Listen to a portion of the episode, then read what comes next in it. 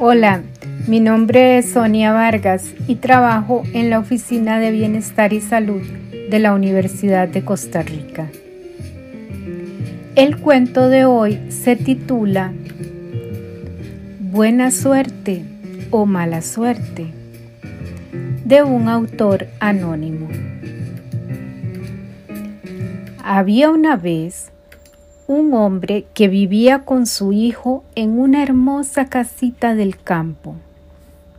Se dedicaba a trabajar la tierra y tenía un caballo para la labranza y para cargar los productos de la cosecha.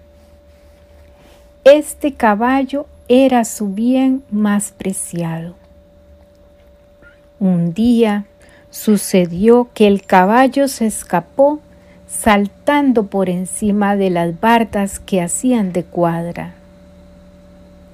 El vecino, que se percató de este hecho, fue corriendo a la puerta de nuestro hombre diciéndole, Vecino, vecino, tu caballo se escapó. ¿Qué harás ahora para trabajar el campo sin él?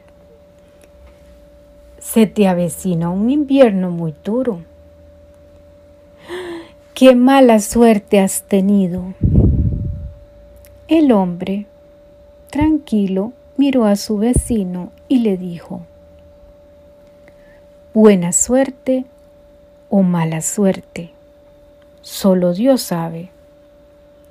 Pasó algún tiempo y el caballo volvió a su redil con diez caballos salvajes con los que se había unido.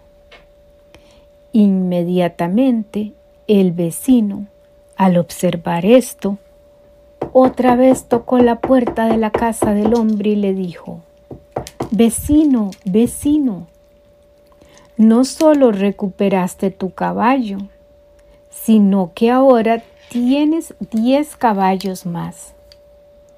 Ahora puedes venderlos y cría y hacer una cría ahí de caballos. ¡Qué buena suerte has tenido! El hombre miró a su vecino y le dijo, Buena suerte o mala suerte, solo Dios sabe. Más adelante, el hijo de nuestro hombre montaba uno de los caballos salvajes para dormarlo y cayó al suelo partiéndose una pierna. Otra vez el vecino fue a tocar a la puerta del hombre y le dice, lo siento mucho vecino, qué mala suerte has tenido. Tu hijo se accidentó y no podrá ayudarle. Eres ya muy viejo y sin su ayuda tendrás muchos problemas para realizar todos los trabajos. El hombre, en paz, miró a su vecino y le dijo, buena suerte o mala suerte, solo Dios sabe. Pasó el tiempo y estalló la guerra en el país vecino, de manera que el ejército iba por los campos reclutando a los jóvenes para llevarlos al campo de batalla. Al hijo del vecino se lo llevaron porque estaba muy sano y al de nuestro hombre se le declaró no apto porque tenía la pierna rota.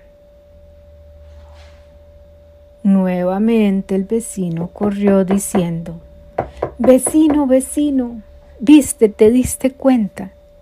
Se llevaron a mi hijo por estar sano y al tuyo lo rechazaron por su pierna rota. Qué buena suerte has tenido, vecino. Otra vez el hombre miró a su vecino diciendo, Buena suerte o mala suerte, solo Dios lo sabe. Fin del cuento. Amigos, existe una forma de pensar que es completamente objetiva, sin hacer juicios, sin tener miedo, sin ningún tipo de temor, porque en el fondo se tiene la convicción de que las cosas siempre funcionan a nuestro favor. Gracias por la escucha activa.